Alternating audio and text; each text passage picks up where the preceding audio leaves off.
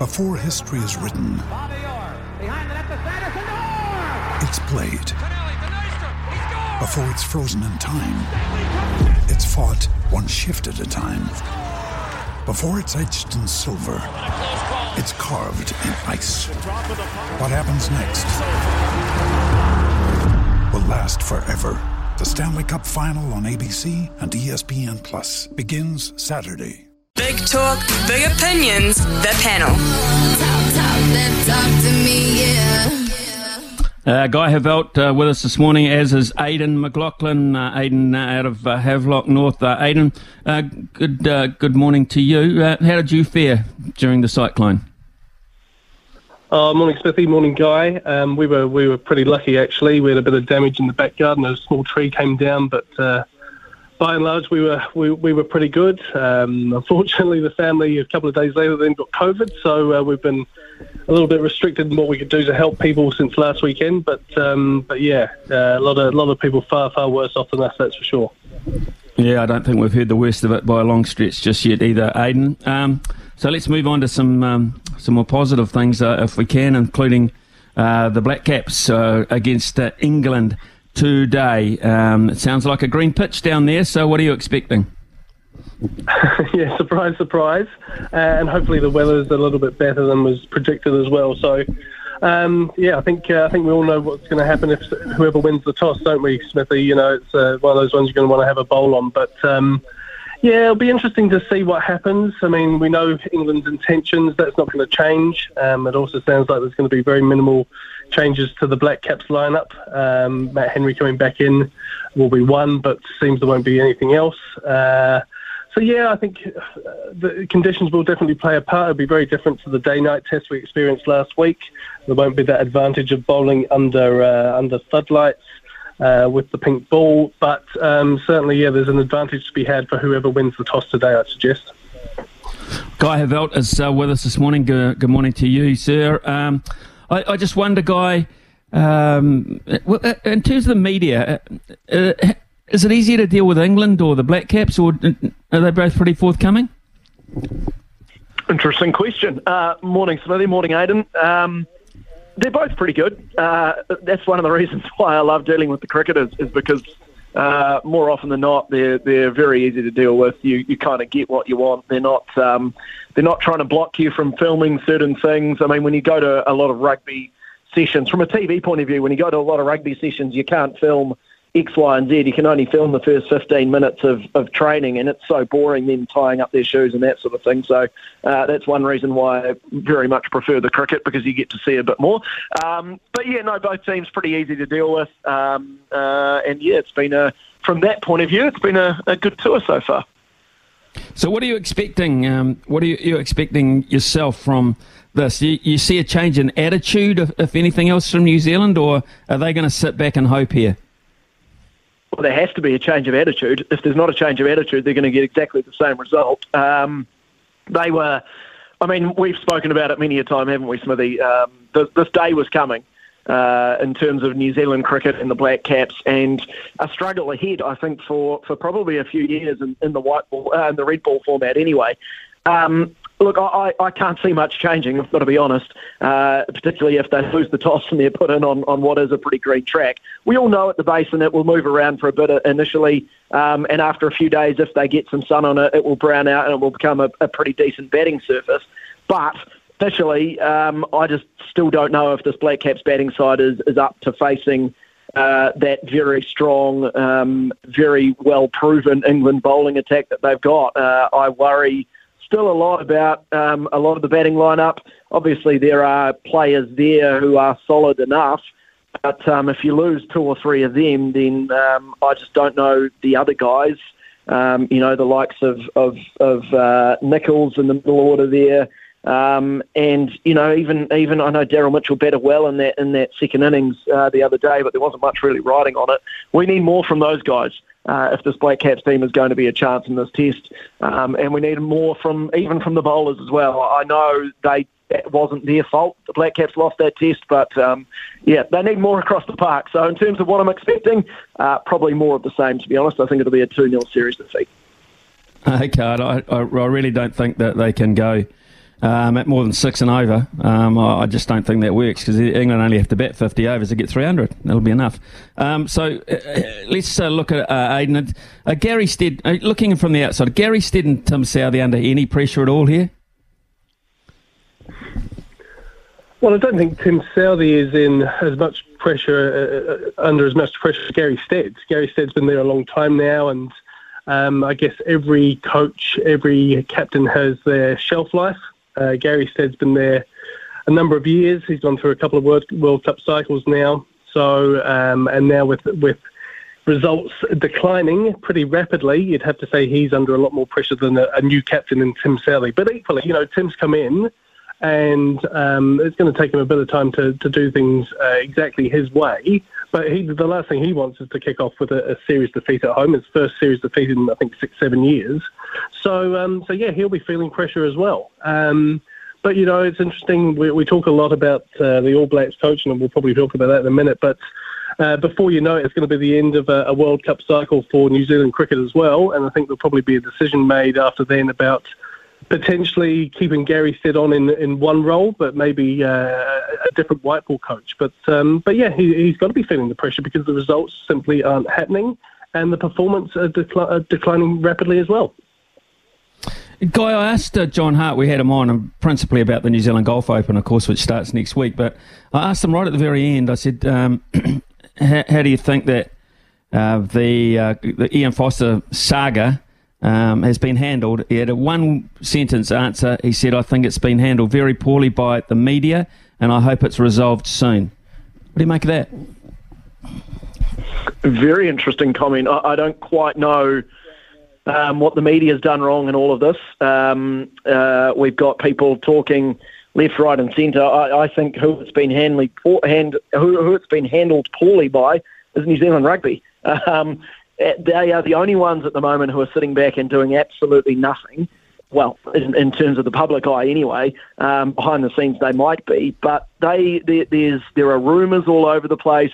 Um, there are people talking. You know, Ian Foster. It's got to the point so much that he felt he had to come out and say what he said. Um, if that's the media's fault that, that it's getting to this point, um, then I, I, yeah I cannot agree with that. And obviously, I would probably say that because I am in the media. But how can it not be can it not be New Zealand Rugby's fault at where this is all at? We've got a, a, head coach of the All Blacks who doesn't know what the hell he's going to be doing um, in a few months' time. He doesn't know if he'll be the coach or not. He's probably starting to question whether he'll still be the coach at the World Cup. Um, you know, and then we've got a guy who is supposedly the front runner to be the next All Blacks coach, who has come out as, and said what he said. Um, and meanwhile, we've still got New Zealand Rugby, who we're told uh, had a board meeting, or they, they definitely did have a, have a board meeting in the last day or two. They're still yet to come out and say anything about what even happened there. They're yet to comment on this situation. And in the meantime, we've got everyone talking, um, whether these, you know, whether what people are saying is, is true or, you know, you hear everything is what I'm trying to say. There are so many rumours because New Zealand Rugby is just not doing anything to put any of this to bed. They need to hurry up, make a decision, at least make some comment, um, and and put some solidity in place around what is happening with this situation. Otherwise, it's just going to get messier and messier and messier throughout Super Rugby, all the way into when the All Blacks play their first test, and that cannot afford to happen in a World Cup. I this is the first time I have felt sorry for Ian Foster throughout this whole thing. Imagine sitting there oh, uh, for anyone listening to this right now, imagine sitting there and you are going to your job not wondering, or sorry, wondering if your employer is going to back you or keep you on for the next few months. That is not a nice place for anyone to be in. And if they are not coming out and giving you any solidity either way, that's an even worse place to be in. So I just think it's been handled atrociously by New Zealand Rugby so far. Okay, uh, I think the the thing you do agree with John Hart on is that you hope it's resolved soon. Um, right, it's uh, ten thirty two. Uh, we'll take a short break uh, for some news from uh, Aroha, then we'll come back uh, with part two of the panel. Big talk, big opinions. The panel. Talk, talk, talk to me, yeah. Aidan McLaughlin with us this morning. Uh, Guy Heveldt uh, is with us as well. News out of the Basin Reserve is that Tim Southee has won the toss. And yes, you're right, Aidan McLaughlin. New Zealand will be uh, bowling first. Uh, but just heading back to uh, the media side of the process with um, Ian Foster and uh, New Zealand Rugby. What's your take on that? Pretty similar to, to Guy, really. I mean, I yeah, I Uh, for the first time I've started to feel a little bit sorry for Ian Foster over the last week or so. I mean, as for how the media have handled it, well, with respect, I mean, Ian Foster seems to be the one who has come to Gregor Paul, who has come to Andrew Saville, who has has uh, asked to speak to them. So he has wanted to get his side of things across. So, um, you know, in terms of it being in the media this week, well, that, that's really down to Ian Foster, it would seem. But, but equally, you know, given the position he is in, he has felt backed into a corner by New Zealand rugby and everything else that's going going on around him that he's had to do that. So that that's fair enough. Um, hey, the media are there to, to report on things, to ask questions, to report what people are saying. So if Razor Robertson wants to come out and make some comments a few weeks ago um, down in Christchurch, well, of course that's going to be reported.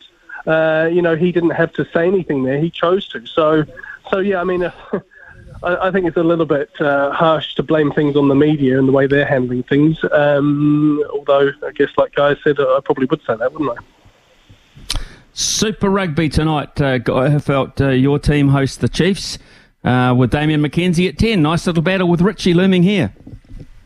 Yeah, very interesting little battle, this one. Um, I think this is where Damian McKenzie belongs, and, and it sounds like, you know, Richie's obviously going to go overseas at the end of the year. Um, Beauden Barrett probably will as well, or is going overseas for at least a little while or a year or so. So then you kind of wonder, well, who is going to be first five for the All Blacks. I would like to see Damian McKenzie given a consistent run at first five throughout the season for the Chiefs. Um, this is his big test, and it comes straight away against Richie Mo'unga. If he can um, match up to, to Mo'unga and, and still be up to the standard that I suppose he was before he left to go and play overseas, have his little stint overseas, then I think that's promising enough that he could be the guy for the All Blacks going forward. Um, yeah, an intriguing way to start the season and, and an intriguing way overall in terms of the Crusaders against the Chiefs. It'll be a it'll be a, a real um, a real gauge, I suppose, on, on where these two teams are at straight away. A great way to start the season. And a great way to start the season, indeed uh, for you, uh, Aiden McLaughlin. Um, well, I guess we're in the Hurricanes uh, area ourselves. We're across to, to face the Reds this weekend. Um, but I'm quite happy that uh, rugby's actually getting started on the field again. I think it needs it. Yeah, it always feels a little bit strange when there's still some Test match cricket going on and Super Rugby starting, but I think we've got used to that over the years. And um, but yeah, I mean, it's, it's it should be an exciting year, right? It's a World Cup year, but there's plenty of rugby to be played before before that. Um, so yeah, it's good to, to, to get the Super Rugby teams out there and Super Rugby Aupiki as well. You know, starting up and although it's only a one match increase on on last season, um, it's going to be good to see see the women out there playing as well. Um, hopefully, in, in, years to come, that can expand. Um, but yeah, I think Crusaders Chiefs is going to be a really interesting matchup, and I think you know we all expect to be to see certain teams at the top of the standings uh, as the as the season progresses. But I think I think potentially the Chiefs are one of those teams that if they get on a good run of form, if they uh, you know, keep a, a, clean, reasonably clean bill of health and no suspensions. I think they're one of the teams that can really challenge the Crusaders and the Blues on a consistent basis. Aiden McLaughlin and uh, Guy Heveldt with us this morning. Going to go straight across to uh, Logan Swinkles, uh, gentlemen, uh, because he has the New Zealand lineup. Uh, yes, Tom Latham, Devon Conway, Kane Williamson, Will Young, Henry Nicholls, Daryl Mitchell, Tom Blundell with the gloves, Michael Bracewell, Tim Southee, Matt Henry, and Neil Wagner. So Blair Tickner and Scott Kuggeleijn are out. Wow. Okay. So Will Young and Henry Nicholls. That uh, to me, Guy Heveldt says uh, they're very worried about their batting. Yeah, that certainly does. I, I, was I was anticipating one of those who would play, but but probably not both of them. Uh, interesting. Look, I, I think. Um, I think a pretty solid overall team. And, and what uh, uh, did I? Are there only four bowlers there? Have I missed that, or is that right? No, um, four bowlers. Which I, four bowlers. Yeah, which I don't actually think is probably too bad at the Basin. Um, I don't think this is going to last five days, uh, and so I think they probably gambled on that, or, or maybe gambled on the fact as well that uh, they won't get five days, and even if it does go five days, in the sense that there might be a bit of rain around, so they can rest those bowlers if they need to. Um, yeah, I actually think that's a that's a pretty pretty strong way of going about things on, on what is going to be initially anyway a, a tough deck to bat on. Well, Aiden McLaughlin, that says to me only three proven bowlers uh, Wagner, Henry, Yeah. Southee. Um, you can't tell me that Michael Bracewell was a proven test spinner yet. Oh, d- definitely not. Uh, 100% not. Um, yeah, I find it intriguing. I think we all kind of came to the realization over the last few days that Henry Nicholls would be given another chance, and um, so, so be it. But but to bolster the, the, the stocks with Will Young, yeah, that's a, a really interesting twist to proceedings, which probably not too many of us saw coming. But yeah, I mean, again, Bracewell is uh, is uh, in the in that sort of mid to lower order um, as a strong batting option potentially, but.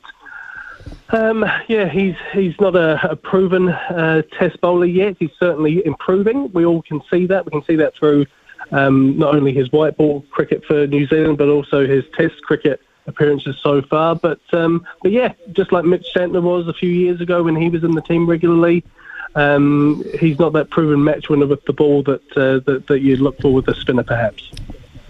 Uh, Guy, just uh, finally, um, the football ferns uh, again last night unable to score a goal, going down 1 0 this time to Argentina, which means they still haven't won on home soil for uh, around 12 years. 12 years, and their next home soil match is the first match of the World Cup. I'm, I'm, I'm, I've got to say, I'm hoping for credibility, uh, and that's all in this World Cup. I hope we get it.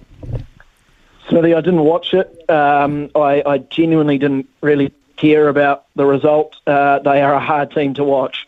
Uh, and I, I mean that with all due respect. They are a very hard team to watch. They don't score goals. They don't play a very um, exciting brand of football to watch. Um, yeah, they're not for me. Uh, this World Cup will be fantastic, and I look forward to watching you know, the likes of the USA and England and that sort of thing, and, and the big teams in women's football. But when it comes to the football ferns, they are so far off the pace. Um, it's going to be great to have the World Cup here. Do not get me wrong, uh, but uh, I cannot see the football ferns getting. Uh, there were some people who were saying that the football ferns might get out of their group. Well, I think we might just have to hope that they might score a goal in one of these games uh, as a realistic um, hope for this team at this World Cup.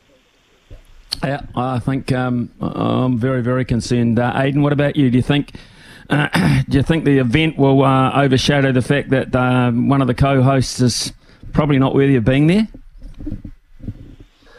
I think it will eventually, but equally, you, you kind of need. I think the tournament needs for the host uh, teams to, to put up some sort of show, even if they don't get out of the group. You know, they. It's always important, whatever World Cup, whatever sport you're talking about. There's always that added interest for the host nations. Um, uh, at least this time, there's, there's two, I guess. So not all the hopes are riding on the football ferns, but uh, it's pretty pretty desperate times. No win in eight, seven defeats in, in that time. And I think, you know, if you're going to be a team that struggles to score and have that spark going forward, then you've got to be hard to beat. You've got to be hard to break down. And unfortunately, at the moment, not only can they not score goals, but they're conceding lots as well. You know, 5 0 defeats, for example, against teams that are reasonably similar in the in the world rankings to them. The likes of Portugal, I think, we're only two places above them. That'll change quite rapidly, I'm sure. But um, I think they can get two more games in the FIFA window in April. Uh, and I'm sure that a lot of uh, teams will want to travel to this part of the world, given that the World Cup's going to be here a couple of months later. So, so that's something they can hopefully get a, a couple more fixtures uh, tied in, and hopefully by then um, we can start to see some improvements. Because if we don't, it could be a very, very short tour- tournament for the host nation. I totally agree, and they're going to get great crowd support. So uh, let's hope they're aware of that. 10.43 here on SENZ. My thanks to uh, Guy Heveldt and Aidan McLaughlin uh, this morning for being our panellists. And uh, gentlemen, have a terrific weekend. And we have uh, a real, a real um, smorgasbord of sport to, to catch up with this weekend and uh, review on Monday. Thanks, guys.